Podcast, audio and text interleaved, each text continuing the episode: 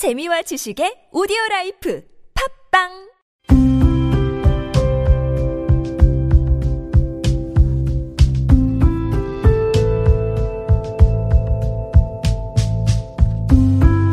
칼럼을 읽어드립니다.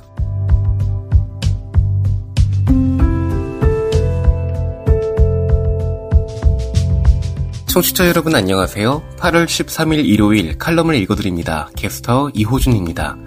칼럼을 읽어드립니다에서는 여러분과 같이 고민하고 장에게 최신 정보를 담은 글을 골라 전해드리고자 하는데요. 그럼 바로 오늘의 칼럼 만나보시죠.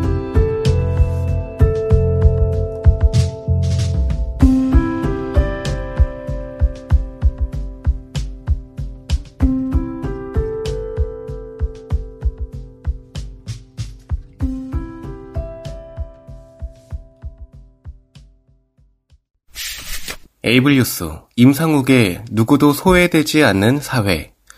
막 내린 2023년 부산 세계장애인 대회의 아쉬운 점들. 칼럼니스트 임상욱. 지난 8월 7일부터 11일까지 부산에서 진행된 2023년 세계장애인 대회는 코로나 이후 비대면으로 진행됐던 국제 장애인 관련 세미나에서 벗어나 국내외 각계각층에서 활동하고 있는 장애인 활동가들이 한자리에 모인 뜻깊은 자리였다. 대회 주제도 코로나 이후 급격하게 발달된 여러 기술과 우크라이나 전쟁으로 인해 급박하게 돌아가고 있는 국제 정세를 논의할 수 있는 것이었다. 대회 주제나 진행 방식 등에서는 그동안 진행된 국제 대회와 큰 차이는 없었으나 유튜브를 통해 전 세계 혹은 전국에서 누구나 시청할 수 있었고 일부 콘퍼런스는 메타버스를 활용하는 등 다소 변화를 시도한 흔적을 볼 수 있었다. 하지만 이번 대회 참가자로서 몇 가지 아쉬운 부분을 지적해 보고자 한다. 첫째는 대회 자료집이 없었다는 거다. 물론 대회 자료집을 만들기 위해서는 실무자들이 엄청난 노력을 해야 한다. 각계각층의 축사와 대회사, 프로그램 소개, 컨퍼런스 내용, 발표 자료 등 자료집에 포함되어야 하는 기본적인 사항들이 너무 많기 때문이다. 필자 또한 장애인단체 활동할 적에 이런 자료집 구성과 제작에 들어가는 노고와 노력은 상당한 수준이었다. 이런 실무자들의 노력 흔적을 엿볼 수 있는 것이 바로 자료집 구성이다.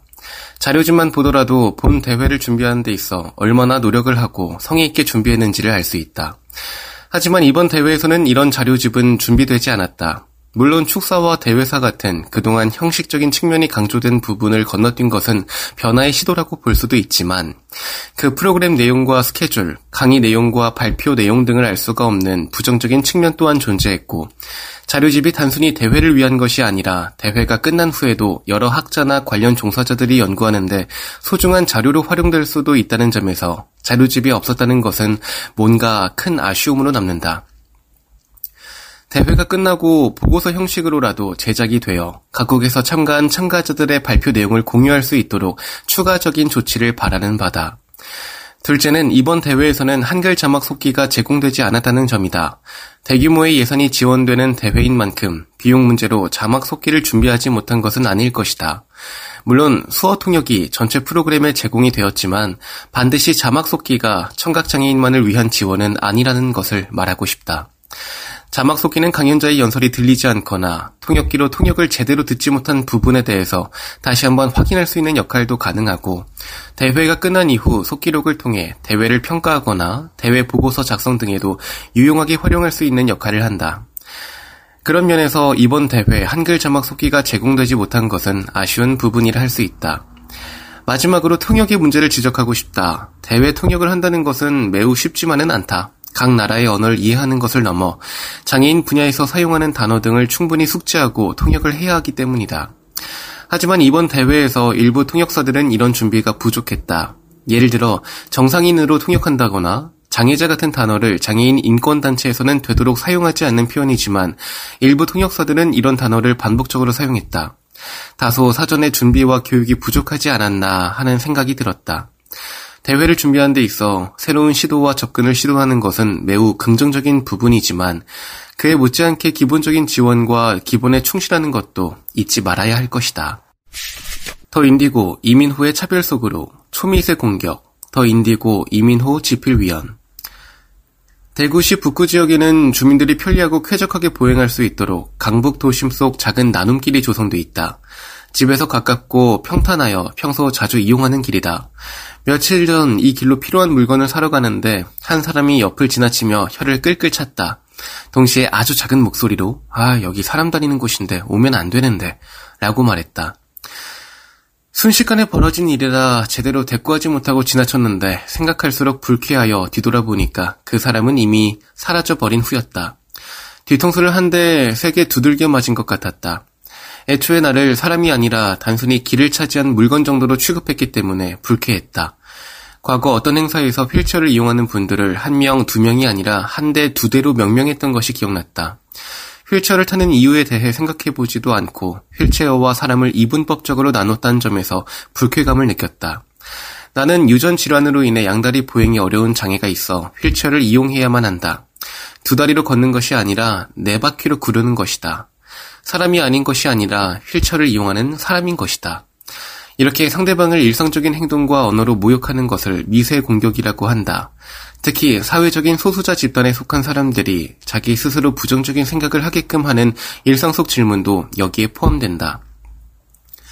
미세 공격이라는 표현은 1970년 하버드 대학 체스터 피어스 교수가 흑인에 대한 차별과 모욕을 묘사하기 위해 처음 사용했다. 시간의 흐름에 따라 점차 적용 범위가 넓어져 현재는 사회적 소수자에 쓰인다. 미세는 자그맣고 해가 되지 않는다는 뜻이 아니라 아주 짧은 찰나 개인과 개인 사이에서 일어난다는 뜻이다. 상대방의 사회적 지위와 명예를 훼손하고 특정 시공간에서 배제하는 방식으로 이루어진다.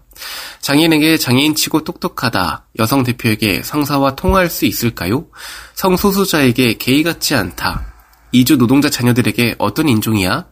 라는 일상적이고 가벼운 말을 통해 일어나는데 언뜻 차별로 보이지 않는 것이 함정이다.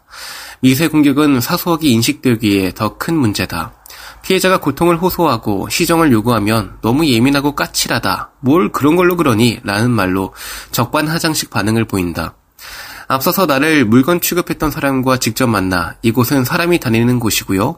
그 말은 장애인에 대한 차별입니다. 라고 항의한다면 10중 8구 분명 그럴 의도는 없었다. 너무 예민하게 굴지 않아도 된다. 라고 말하며 분명히 내게 책임을 전가했을 것이다. 커다란 먼지는 마스크로 막을 수 있지만 초미세먼지는 마스크도 소용이 없다. 쥐도 새도 모르게 몸속에 들어와 질병을 일으키는데 초미세 공격은 교묘하게 상대방을 분리하고 차별한다. 차별인 듯 차별 아닌 초미세 공격을 멈추고 타인의 존엄성을 지키는 방향으로 나아가야 할 이유가 여기에 있다. 글을 쓰는 나부터 지난 시간을 돌아봐야겠다.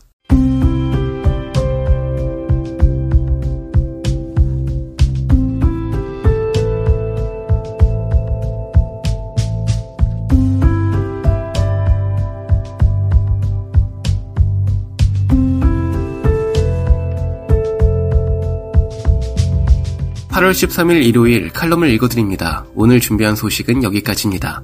지금까지 제작의 이창훈, 진행의 이호준이었습니다. 끝까지 청취해주셔서 고맙습니다.